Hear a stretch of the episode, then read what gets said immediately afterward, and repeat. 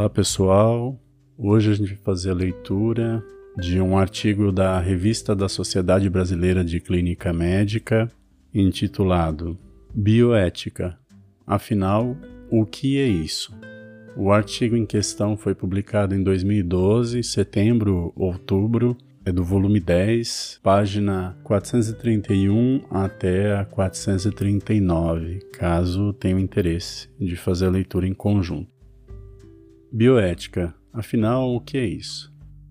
O texto é de Luiz Cláudio de Souza Mota, Selma Vaz Vindal, Rodrigo Siqueira Batista e foi recebida do Programa de Pós-Graduação em Bioética, Ética Aplicada e Saúde Coletiva da Universidade Federal do Rio de Janeiro, a UFRJ, do curso de graduação em Medicina e do curso de graduação em Fisioterapia do Unifeso e do Departamento de Medicina e Enfermagem da UFV. Rio de Janeiro, Teresópolis, Rio de Janeiro e Viçosa e Minas Gerais, respectivamente.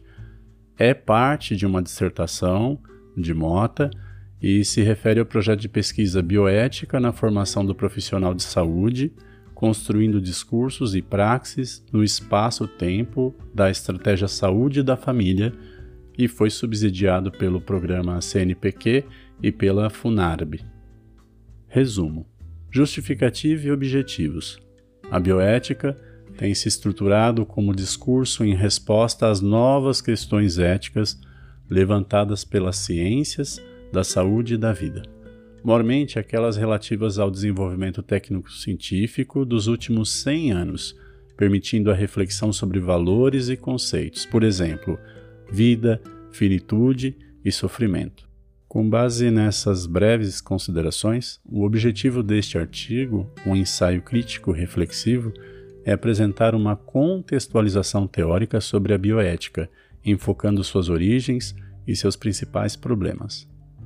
Conteúdo: A ponderação sobre temas atinentes à bioética remete a algumas das questões mais cadentes da atualidade: o aborto, a eutanásia e os problemas morais atinentes ao início e ao fim da vida. A bioética em pesquisa envolvendo seres humanos e ou animais, a bioética nas questões relativas à saúde pública, destacando-se suas interfaces com a estratégia saúde da família e os atuais debates sobre a alocação de recursos, bem como a bioética e as questões referentes à preocupação com o meio ambiente e sua preservação. Conclusão: em decorrência de sua amplitude e da natureza crítica das reflexões elaboradas no bojo da disciplina, propõe-se que a bioética seja incluída definitivamente na educação superior das diferentes áreas do conhecimento, contribuindo com a formação de cidadãos, profissionais e pesquisadores comprometidos com ações eticamente defensáveis no cotidiano de suas práticas. Descritores: bioética, educação, ética e pesquisa.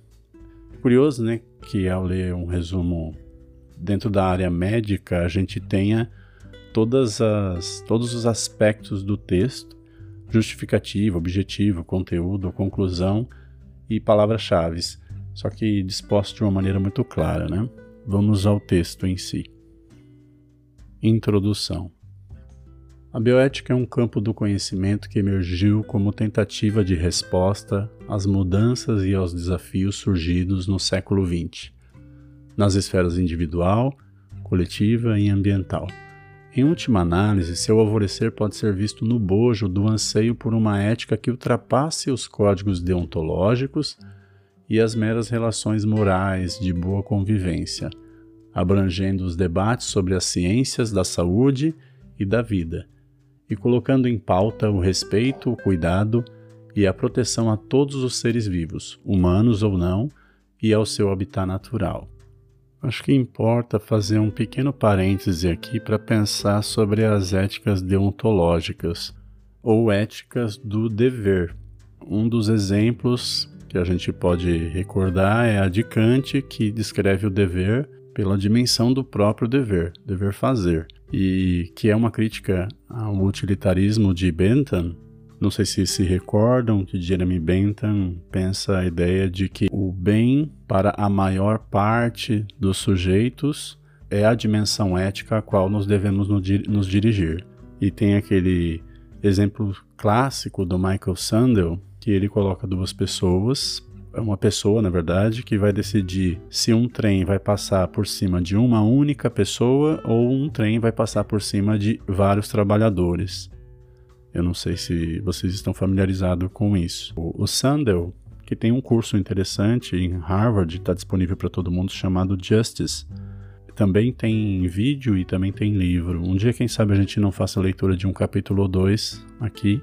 E o Sandel ele fundamenta então a dimensão ética, contrariando essa dimensão ética no respeito e na dignidade da pessoa humana. Acredito que no artigo ah, também tem uma remissão à questão dos conceitos e princípios éticos da deontologia profissional, que são consentimento informado, a confidencialidade, a privacidade, a justiça, respeito. Eu acho que isso talvez seja interessante para a gente ter como um horizonte, né, um norte. Voltemos à leitura. Nesse contexto, a bioética permite repensar os valores e os conceitos morais, estabelecendo-se em grande medida como um discurso de segunda ordem no âmbito das sociedades democráticas laicas e pluralistas contemporâneas. Vamos dar uma ressalva aqui às palavras laicas e à dimensão da sociedade democrática. Eu também gostaria de fazer um, uma ressalva a questão de que a bioética ela vai compreender o respeito e o cuidado e a proteção a humanos ou não, na dimensão do habitat natural. Então, isso é importante deixar em relevo. Continuando o texto. Mas o que realmente é a bioética? Qual o seu escopo, os seus limites? O objetivo deste artigo, um ensaio crítico reflexivo, é apresentar uma breve contextualização histórica e conceitual da bioética, enfocando suas origens e seus principais problemas. A bioética, evolução histórica. A história da bioética pode ser recontada a partir de uma série de eventos ocorridos nos últimos 100 anos, os quais são significativos para a caracterização deste campo de conhecimento.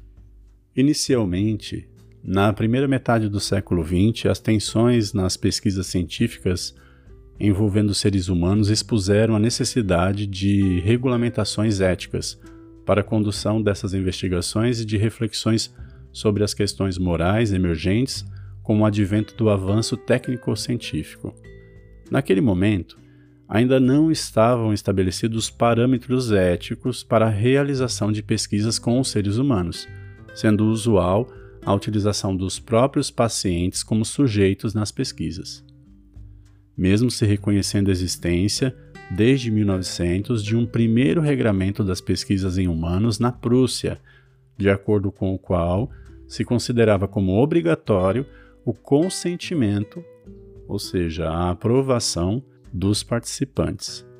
O problema adquiriu maior visibilidade em 1930, no momento em que ocorre o episódio conhecido como o Desastre de Lübeck, a morte de 75 de 100 infantes, crianças, submetidos a um teste com uma vacina para a prevenção da tuberculose, sem o consentimento de seus responsáveis. Em 1931, a Alemanha estabelece as diretrizes para novas terapêuticas e pesquisas em seres humanos. No entanto, durante a Segunda Guerra Mundial foram procedidas atrocidades sobre a denominação de pesquisas com judeus, ciganos e com outros grupos vulneráveis. Com o término da Segunda Guerra Mundial e a instituição do Tribunal de Nuremberg, em 1948, para o julgamento dos nazistas, incluindo os médicos, foi elaborado um conjunto de 10 princípios norteadores da pesquisa envolvendo seres humanos, com ênfase no consentimento informado, os quais foram denominados Código de Nuremberg. Esse código, de 1949, é um documento internacional que demarcou claramente a necessidade de que as atividades científicas respeitassem os direitos dos seres humanos envolvidos. Nos Estados Unidos, no pós-guerra, surgem outros casos abusivos de pesquisas com seres humanos, como, por exemplo, o Tuskegee Syphilis Study, em 1932 a 1972, no qual 399 negros com sífilis participaram de uma pesquisa sobre a entidade mórbida, sem ter garantido o tratamento com a penicilina e nem mesmo o acesso a tal intervenção terapêutica. Mas alguns casos de experimentação com seres humanos nos Estados Unidos marcaram a história. Em 1963, na cidade de Nova York, especificamente no Hospital Israelita de Doenças Crônicas, 22 enfermos idosos doentes receberam injeções de células cancerígenas vivas, sem consentimento deles ou de seus responsáveis legais.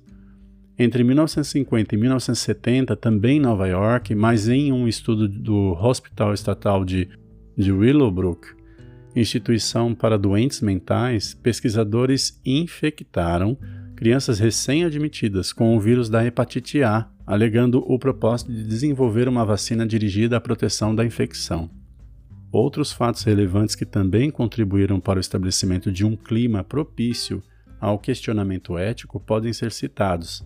Em 1960, a intervenção dos equipamentos de hemodiálise permitiu realizar a depuração sanguínea artificial em pacientes com insuficiência renal pelo médico Belden Scribner. Por ser um tratamento inovador e de alto custo, ocorreu no Seattle Artificial Kidney Center. A limitação de tais equipamentos para tratamento dialítico a nove pacientes.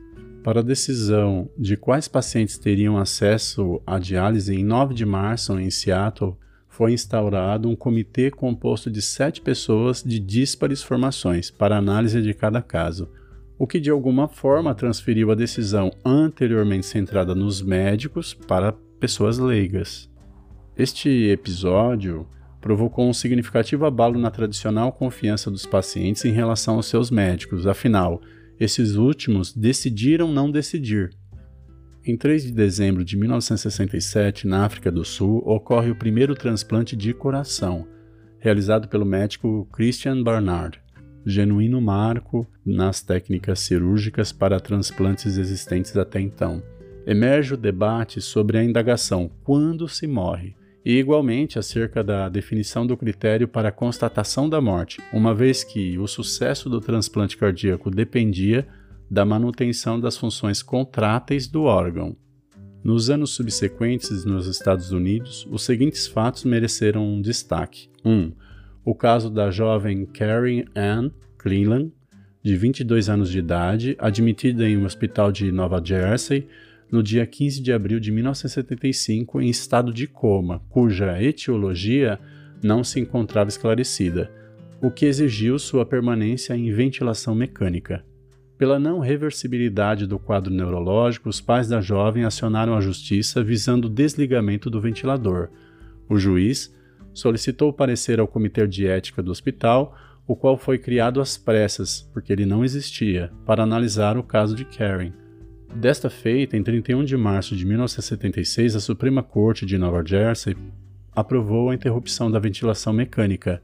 Karen sobreviveu por mais nove anos sem o um respirador, fato este que também despertou a reflexão a respeito da terminalidade da vida.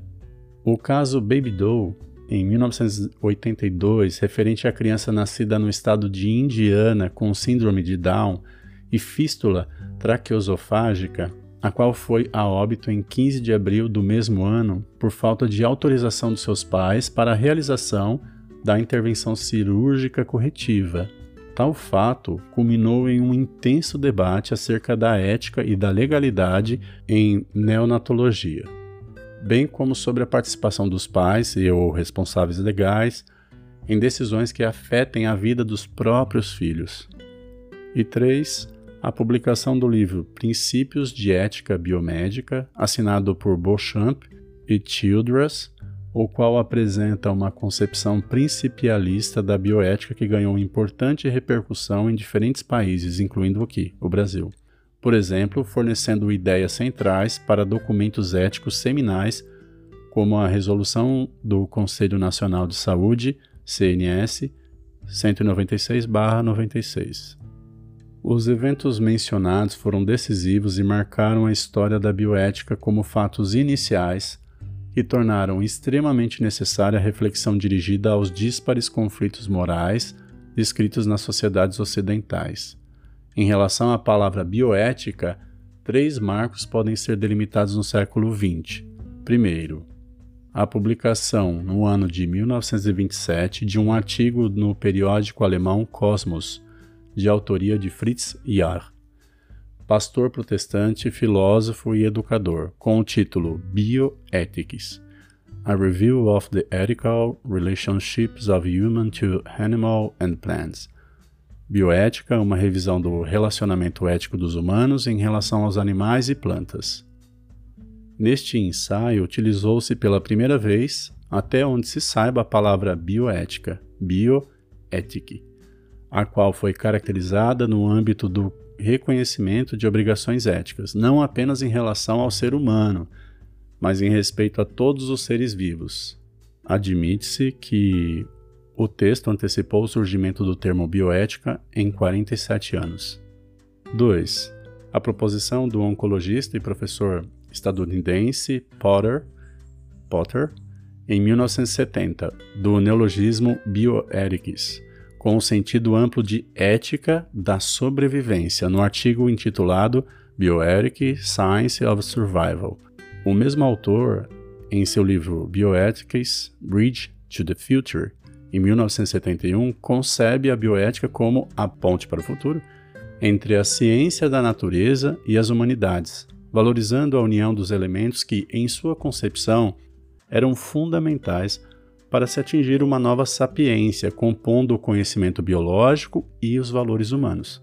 Porter propôs um novo paradigma unificador da ciência, o qual possibilitaria uma reflexão acerca da natureza humana, dos avanços da ciência e dos seus limites, com o propósito de assegurar futuro da humanidade às gerações vindouras com o aprimoramento da qualidade de vida. E 3. A fundação do Kennedy Institute for Study of Human Reproduction and Bioethics, vinculado à Georgetown University, na cidade de Washington, Estados Unidos, em 1971, pelo ginecologista e obstetra holandês André Hellegers. Em 1978, o Kennedy Institute promoveu a Encyclopedia of Bioethics, demarcando uma série de problemas morais então existentes no âmbito médico-biológico. Mesmo que forma tardia em relação aos Estados Unidos da América, a bioética também se desenvolveu no Brasil, podendo se destacar diferentes marcos históricos significativos, os quais serão comentados adiante. A bioética seu surgimento no Brasil.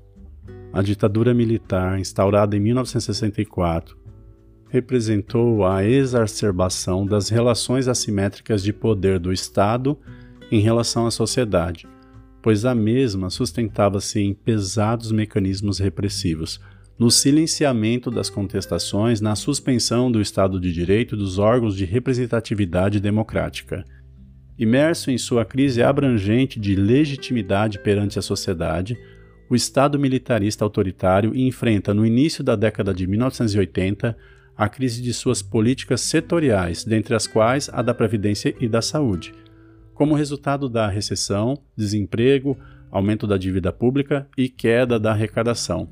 No Brasil, nas décadas de 1980 e 1990, inicia-se o processo de redemocratização do país ocorrendo significativas discussões ético-políticas, as quais concorreram para a revisão da Constituição da República Federativa do Brasil, culminando na elaboração daquela que se tornou conhecida como a Constituição Cidadã, por levar em consideração os direitos humanos. De fato, na nova Carta Magna, há significativo destaque para o princípio da dignidade da pessoa humana, o qual deveria anteceder quaisquer pressupostos na sociedade brasileira sejam econômicos, políticos ou ideológicos. Nesse contexto, considera-se a contribuição advinda do histórico movimento da reforma sanitária, genuíno pivô da luta pela redemocratização da saúde no Brasil. Esta última representou um importante espaço de debate e de reivindicações por radicais mudanças no ineficiente sistema sanitário existente. Com isso, foram delimitados os pressupostos da universalização do acesso e reconhecimento da saúde como direito universal do ser humano. os quais serviram de subsídio para a elaboração do capítulo da saúde na Constituição Federal de 88, matriz para a organização e implantação do SUS, Sistema Único de Saúde. Ato contínuo, outras mudanças ocorreram, dentre elas a elaboração de um novo Código de Ética Médica, o qual passa a considerar claramente as questões sobre pesquisa com seres humanos e transplantes.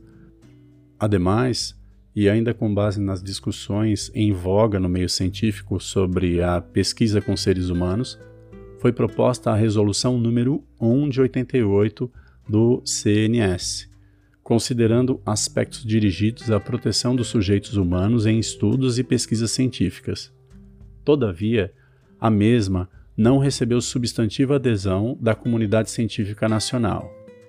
Outros marcos significativos para o desenvolvimento da bioética brasileira incluem a publicação da revista Bioética pelo Conselho Federal de Medicina, em 1993, e a criação da Sociedade Brasileira de Bioética, em 1995. No ano seguinte, após longo debate, o CNS aprova a Resolução 196-96, a qual instituiu os Comitês de Ética em Pesquisa, CEP, criou a Comissão Nacional de Ética em Pesquisa, o CONEP, e regulamentou a realização de pesquisa envolvendo seres humanos no Brasil, servindo como um dos mais significativos instrumentos de divulgação das reflexões bioéticas no país.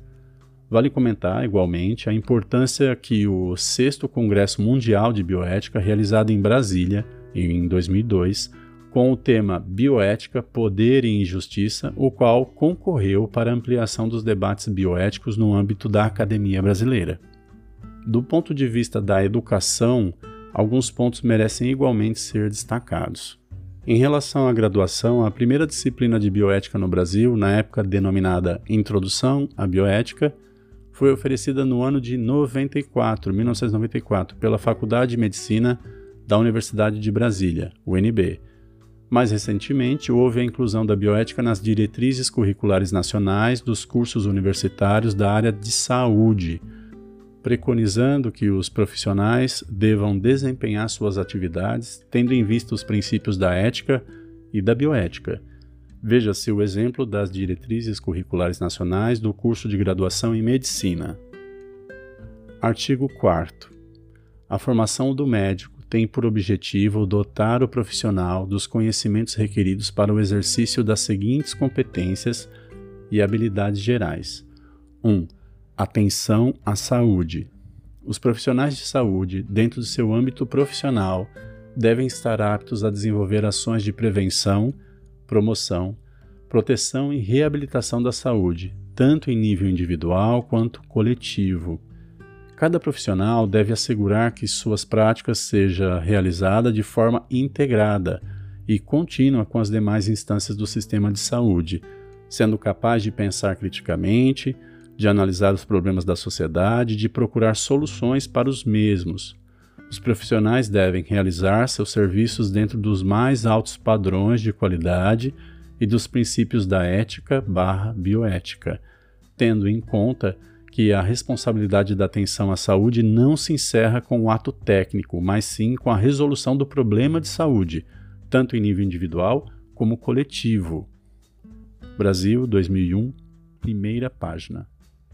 No que diz respeito à pós-graduação, de acordo com Rego, e outros, o marco foi o estabelecimento de cursos na área, incluindo, primeiro, a Cátedra de Bioética da Organização das Nações Unidas para Educação, Ciência e Cultura, na Unesco, na Universidade de Brasília, em 2004. 2. O mestrado em Bioética no Centro Universitário São Camilo, em 2005. 3. O mestrado e doutorado em Bioética e Saúde Pública na UNB, em 2009. 4. O Programa de Pós-Graduação em Bioética, Ética Aplicada e Saúde Coletiva, PPG Bios, em nível de mestrado e doutorado, através da associação ampla de quatro instituições é, no Rio de Janeiro: a Fundação Oswaldo Cruz, a Fiocruz, a Universidade do Estado do Rio de Janeiro, a UERJ, a Universidade Federal Fluminense, UFF, e a Universidade Federal do Rio de Janeiro, a UFRJ. Os conceitos de bioética. Um dos conceitos iniciais foi proposto por Warren Haidt, professor e membro de, do Kennedy Institute of Ethics da Georgetown University, caracterizando a bioética como o estudo sistemático da conduta humana, examinada à luz dos princípios e valores morais na área das ciências da vida e da atenção à saúde. Tal conceito circunscrevia a abrangência da bioética preponderantemente ao campo da pesquisa e da atenção à saúde. Posteriormente, Wright incluiu os aspectos de sistematização e de interdisciplinariedade ao seu conceito inicial de bioética, ampliando o termo como, abre aspas, o estudo sistemático das dimensões morais, incluindo a visão, a decisão, a conduta e as normas das ciências da vida e da saúde, em um contexto interdisciplinar.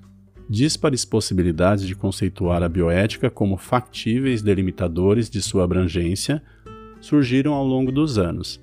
Destacam-se nesse domínio autores como o professor e diretor de Centro de Bioética da Universidade de Montreal, David Joy Roy, um dos primeiros a introduzir a preocupação com o processo das tecnologias aplicadas à saúde ao conceito de bioética, quando considerou a disciplina como, abre aspas, o estudo interdisciplinar do conjunto das condições exigidas para a administração responsável da vida e da pessoa humana frente ao avanço das tecnologias biomédicas. E o professor Hugo Tristan Engelhardt Jr., em 1991, o qual introduziu uma característica fundamental ao conceito de bioética, ao propor que a bioética funcione na lógica do pluralismo, ao exercer sua função como um instrumento para a negociação pacífica das instituições morais. As definições da bioética provavelmente são tantas quantas são os autores que se dispõem a conceituá-la, tendo em vista esta polissemia uma das estratégias é delimitar o campo a partir de suas funções principais. De acordo com a proposição de Schramm e Couteau, a saber, 1. Um, descritiva. Analisar e compreender de maneira racional e imparcial os conflitos e as questões morais. Normativa. Ponderar esses conflitos e propor soluções racionais razoáveis e aceitar pelos indivíduos envolvidos nos conflitos, prescrevendo comportamentos, condutas corretas e proscrevendo os incorretos. 3. Protetora. Proteger os indivíduos e as populações em seus respectivos contextos. Vou retomar aqui só o que, que, ele, o que ele disse em, alguns tópicos. A bioética ela, ela pode ser vista por várias perspectivas e, desse modo, também ser conceituada a partir de perspectivas, a gente tem dois estudiosos, que é o Schran aqui, Schran, difícil falar esse nome, né? E o Coutou, que determinam três características, três formas de proposição para que você delimite o conceito de bioética que você vai avaliar. A primeira é descritiva, a segunda é normativa e a terceira é protetora. A descritiva você analisa e compreende os conflitos e as questões morais. A segunda, normativa, você precisa avaliar ali é, modos que você possa prescrever comportamento que seja correto e, ao mesmo tempo, é, avaliar aqueles comportamentos que são incorretos e aquilo que é razoável e aceitável pelos indivíduos envolvidos nesses conflitos. E a dimensão protetora, que tem a ver com a questão de proteger os sujeitos nos contextos em que eles vivem. E populações também, né? considera sujeito e populações. Atualmente, continuando o texto, atualmente se reconhece que a bioética pode ser concebida de diferentes modos, não se atrelando apenas às questões do campo das ciências da saúde, mas de forma mais abrangente como uma especificação das implicações morais da praxis humana. Com efeito, para Cotou, trata-se de um conjunto de conceitos, argumentos e normas que valorizam e, na verdade, legitimam eticamente os atos humanos, entendendo que estes atos afetam de maneira real ou potencial e de forma profunda e, na maioria das vezes, irreversível os sistemas vivos. De modo articulado a este conceito, pode-se também conceber a bioética como a mais desenvolvida das éticas aplicadas ou como o estudo sistemático das dimensões e argumentos morais a favor e contra determinadas práticas humanas que interferem e afetam a qualidade de vida de todos os seres vivos e as condições ambientais do planeta. Agora vamos para uma próxima sessão intitulada Problemas Atuais no campo da bioética. Bioética: o início e o fim da vida, do aborto à eutanásia. O debate bioético atual sobre o início da vida pode ser apreciado à luz de dois princípios morais distintos: o princípio da sacralidade da vida e o princípio do respeito à autonomia da pessoa. De acordo com o primeiro, habitualmente bem aceito no Brasil, o princípio da sacralidade da vida, que sai em virtude da predominância religiosa cristã, a vida consiste em um bem de origem divina ou natural, possuindo um estatuto sagrado e que não pode ser interrompida. A vida humana é indisponível, nem mesmo com autorização de quem quer que seja. Por exemplo, o próprio ou o responsável legal. Ademais, a vida é sempre digna de ser vivida, independentemente de suas condições ou de quaisquer sofrimentos. Em contraste está o princípio do respeito à autonomia da pessoa. Poder-se-ia dizer, em uma metáfora diametralmente oposta, o qual considera definitivamente as livres escolhas dos sujeitos nas questões morais. Nesse domínio, a autonomia da mulher ou do casal, ou seja, o autogoverno ou autodeterminação dos sujeitos envolvidos, seria suficiente para justificar que se respeite a escolha da pessoa, decidindo por sua própria competência aquilo que considera importante para viver a sua vida, incluindo a sexualidade e a reprodução. Ponderar sobre bioética do início de vida é remeter-se a alguns dos temas mais polêmicos da atualidade, o aborto.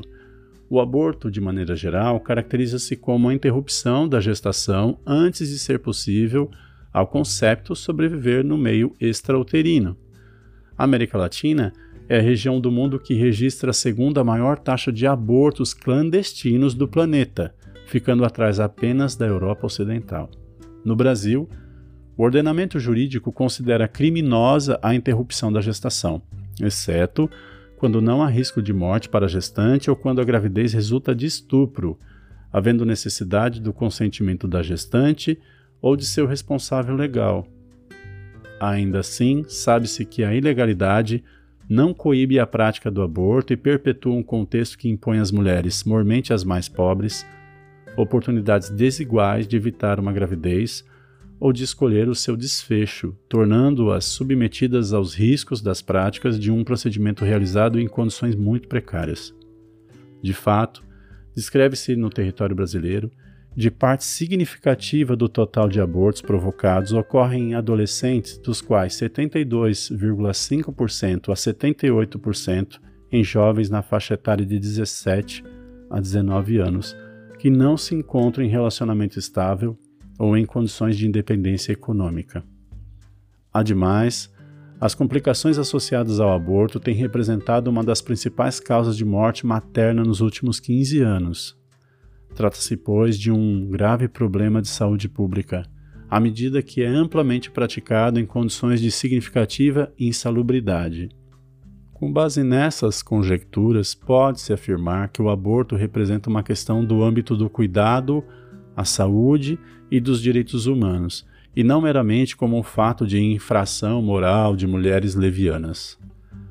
Em relação à bioética de fim de vida, as discussões mais cadentes ainda se concentram no âmbito da eutanásia, do grego boa morte, morte sem sofrimento, a qual pode ser enunciada como a abreviação do processo de morrer de um enfermo, por ação ou não ação, com o objetivo último de aliviar um grande e insuportável sofrimento. De fato, o processo de morrer é atrelado às profundas inquietações humanas, na medida em que o sofrimento evoca, na maior parte das vezes, uma reflexão do enfermo, nos seus familiares e nos profissionais de saúde sobre o próprio conceito de morte e de finitude. Nas sociedades contemporâneas, o que se percebe é que alguns atos e reflexões a respeito da eutanásia têm incluído situações distintas, nas quais a mesma é identificada como: primeiro, não aplicação de um tratamento, ou segundo, suspensão dos recursos utilizados para a manutenção do paciente vivo. É pertinente ressaltar que a eutanásia é ainda considerada crime no Brasil, como homicídio, conforme o artigo 121 do Código Penal. Mas, com todo o avanço tecnológico hoje existente e com as unidades de terapia intensiva cada vez mais necessárias, quais são os limites clínicos e éticos de se manter a vida a qualquer custo sobre a égide da captura tecnológica? Para abordar esta questão, pode-se utilizar o princípio da prima facie, da qualidade de vida tem uma abreviação que é PQV. Mormente, ao se levantar em conta a argumentação a favor da eutanásia, quando considera que a vida possui valor, desde que essa seja provida de certo número e grau de qualidades, os quais proporcionem a mesma, a vida, um real significado para ser vivida, sempre do ponto de vista de seu titular. Tal princípio remete, em última análise, ao PRA, é, vamos recordar aqui o que, que é o PRA, o princípio do respeito à autonomia da pessoa. Voltemos ao texto. Tal princípio remete, em última análise, ao PRA, pois parte do pressuposto de que o principal interessado em viver tem a prioridade em decidir pelo seu prolongamento ou cessação de vida. De fato, possuindo o homem liberdade não teria ele total direito sobre sua autodeterminação, se fica vivo ou se não? Ou deveria permanecer por tempo indeterminado, restrito, a um leito de terapia intensiva, por exemplo, e sem perspectiva de melhora, nos casos de doença grave, degenerativa ou incurável? A reflexão sobre os princípios bioéticos já descrito dirigida às questões morais do fim da vida, continua permeando diferentes espaços, hospitalares, jurídicos e acadêmicos, entre outros, não se limitando apenas ao esclarecimento do conceito de eutanásia, mas se debruçando sobre a coerência dos argumentos que possam ser considerados na tomada de decisão, à beira do leito de morte, tendo em vista o cuidado aos enfermos com grande sofrimento. Bioética e ética em pesquisa. A ética em pesquisa com seres humanos é um novo campo do conhecimento na interface de diferentes saberes, o qual aproxima ética e ciência e permite, dentre outros aspectos, evitar que erros do passado com pesquisas voltem a se repetir. Isso é uma citação. Além de todo o rol de investigações que usualmente envolvem seres humanos estudos epidemiológicos, ensaios clínicos, relatos de caso, para citar alguns. Destaque-se que no século XXI, o desenvolvimento das biotecnociências e a emergência de novas temáticas de fronteira, engenharia genética, técnicas de clonagem, reprodução humana assistida e utilização de células-tronco, nanotecnologia, neurociência, entre outras, os quais interferem diretamente sobre os sistemas vivos. São elementos que reforçam a importância do olhar bioético sobre as práticas científicas. No Brasil, a resolução CNS, Conselho Nacional de Saúde, número 196/96, serviu como um divisor de águas na ética em pesquisa implicando os seres humanos. Esta última definida como qualquer pesquisa que envolva, de modo direto ou indireto, indivíduos ou coletividades em sua totalidade ou partes, incluindo o manejo de informações e materiais, pois resgatou diretrizes, documentos e recomendações internacionais publicados até a sua criação, estabelecendo a proteção dos sujeitos participantes em pesquisas. Tal resolução, em seu bojo, propõe a garantia do sigilo, da privacidade e da confidencialidade dos dados obtidos em seu desenvolvimento, destacando-se também o princípio do respeito à autonomia da pessoa, formalizado pela assinatura do termo de consentimento livre e esclarecido. Criado com o objetivo de proteger os direitos dos sujeitos da pessoa no Brasil, o Sistema Nacional de Informação sobre Ética em Pesquisa, o SISNEP, envolvendo os seres humanos, disponibilizado pela Comissão Nacional de Ética em Pesquisa, o CONEP, em site próprio na internet, permite aos pesquisadores, aos CEP e aos CONEP, o devido registro das pesquisas envolvendo seres humanos, a agilização da tramitação destas e o acompanhamento do protocolo e da situação dos projetos de pesquisa. Ademais, oferece dados para a melhoria do sistema de apreciação ética das pesquisas e para o desenvolvimento de políticas públicas na área. Em 8 de dezembro de 2011, o presidente do Conselho Nacional de Saúde lançou a Plataforma Brasil, ferramenta online que alberga a base nacional e unificada para registros de pesquisas envolvendo seres humanos, desenvolvida para auxiliar os trabalhos e o progresso da ética em pesquisa e do sistema CEP-CONEP. A despeito dos inegáveis avanços obtidos com a publicação dos documentos nacionais e internacionais que regulamentam a ética em pesquisa, há ainda aspectos teóricos que precisam ser aprofundados. Por exemplo, as questões do conflito de interesse nas pesquisas com seres humanos e do duplo padrão, bem como a necessidade de se aprimorar os esforços para a ampla difusão do teor desses documentos, especialmente da Resolução 196-96, no contexto brasileiro, bem como para a democratização das informações e da tomada de decisão. Bioética e pesquisa com animais não humanos. A utilização de modelos animais não humanos, ANH, em laboratórios de pesquisa tem sido considerada, provavelmente desde Claude Bernard, como o aspecto decisivo para o desenvolvimento da ciência, principalmente na área de investigação biomédica.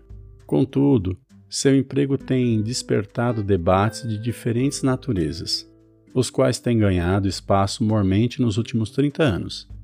Atualmente denominada Animal Ethics, ética animal, a ética envolvendo ANH que é Animais Não Humanos, preocupa-se com a crítica ao antropocentrismo e com a proposição dos limites para a utilização de ANH em pesquisas. Alguns documentos já consideram as pesquisas com animais não humanos, sem as devidas precauções, especialmente relacionadas à proteção aos ensaios que provoquem sofrimento, como prática injustificável. No Brasil, a Lei 11.794 aprovada em outubro de 2008, define que as pesquisas com animais não são proibidas no território brasileiro, mas existem condições éticas e legais a serem cumpridas para sua realização. Além disso, a referida lei permitiu a criação das comissões de ética para o uso de animais, a CEUA, nas instituições de pesquisa e do Conselho Nacional de Controle de Experimentação Animal, o CONSEA. O uso de animais não humanos em experimentos científicos e em atividades didáticas requer dos profissionais que manejam animais de experimentação a consciência de que os animais não são seres sencientes, ou seja, que apresentam sensibilidade no que se refere à dor e que possuem instintos de sobrevivência. Portanto, os animais não humanos devem ser manejados com respeito e de forma adequada à espécie, tendo suas necessidades de transporte, alojamento, condições ambientais, nutrição, e cuidados veterinários preservados. Uma alternativa atual para a realização de investigações científicas potencialmente substitutivas de testes que empregam a NH e de pesquisas envolvendo seres humanos são os experimentos, abre uma aspa aqui, uma palavra que acredito que seja em latim, in silico. Fecha aspas, tá? Os quais estão na fronteira entre biologia e a ciência computacional Tais experimentos, em última análise, simulações, sistemas bioinspirados, podem ser úteis para a testagem de hipóteses ainda não exploradas, minimizando em teste a exposição de animais, humanos ou não, aos riscos de determinados ensaios, abrangendo desde estudos dirigidos ao esclarecimento de processos fisiopatológicos até a investigação de novas perspectivas terapêuticas bioética e saúde pública. A bioética e as interfaces com a estratégia saúde da família. A ESF, Estratégia Saúde da Família, criada originalmente como um programa do Programa de Saúde da Família em 1994, representa a estratégia adotada pelo Ministério da Saúde para a reestruturação do Sistema Único de Saúde, fruto principal do movimento da reforma sanitária.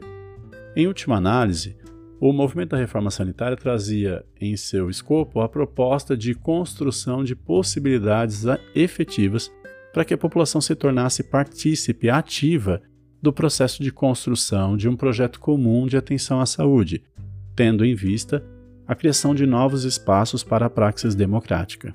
A ESF, lembrando Estratégia Saúde da Família, teve como pressuposto inicial 1. Um, prestar atenção integral, contínua e de boa qualidade às necessidades de saúde da população adstrita.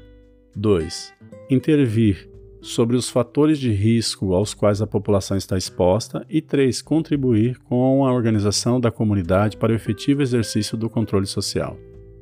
A equipe multiprofissional é composta por, no mínimo, um médico, um enfermeiro, um auxiliar de enfermagem e de 4 a 6 agentes comunitários de saúde. Dentre as atribuições das equipes da ESF, pode-se citar: primeiro, identificação da realidade epidemiológica e sociodemográfica das famílias adstritas. 2. Enfrentamento dos obstáculos para referência contra referência. 3. Promoção da educação em saúde e do autocuidado dos indivíduos. E 4. Incentivo às ações intersetoriais para a abordagem dos problemas identificados. A despeito dos avanços obtidos com a ESF, temos a redução da mortalidade infantil, ampliação das ações de saúde nos municípios com baixo índice de desenvolvimento humano, IDH, aumento das ações de vigilância sanitária, estabelecimento de vínculo entre a população e os profissionais de saúde das equipes, dentre outros. Persistem questionamentos quanto à prática das equipes da DSF, na reformulação do sistema de saúde, pois o tradicional modelo biomédico de assistência à saúde ainda se faz bastante presente na realidade da atenção primária, representando um significativo obstáculo à plena implementação da lógica da estratégia. As tensões estabelecidas entre ESF, modelo atual, versus o modelo biomédico, o anterior, se manifestam em diferentes níveis de questões com inequívoca intersecção ética, tais como problemas éticos entre as equipes do programa e os usuários e famílias. B. Problemas éticos nas relações entre os membros da própria equipe e C. Problemas éticos nas relações com a organização e o sistema de saúde, os quais são responsáveis pelo surgimento de uma série de dificuldades no âmbito das equipes e nas relações desta última com os usuários e os gestores.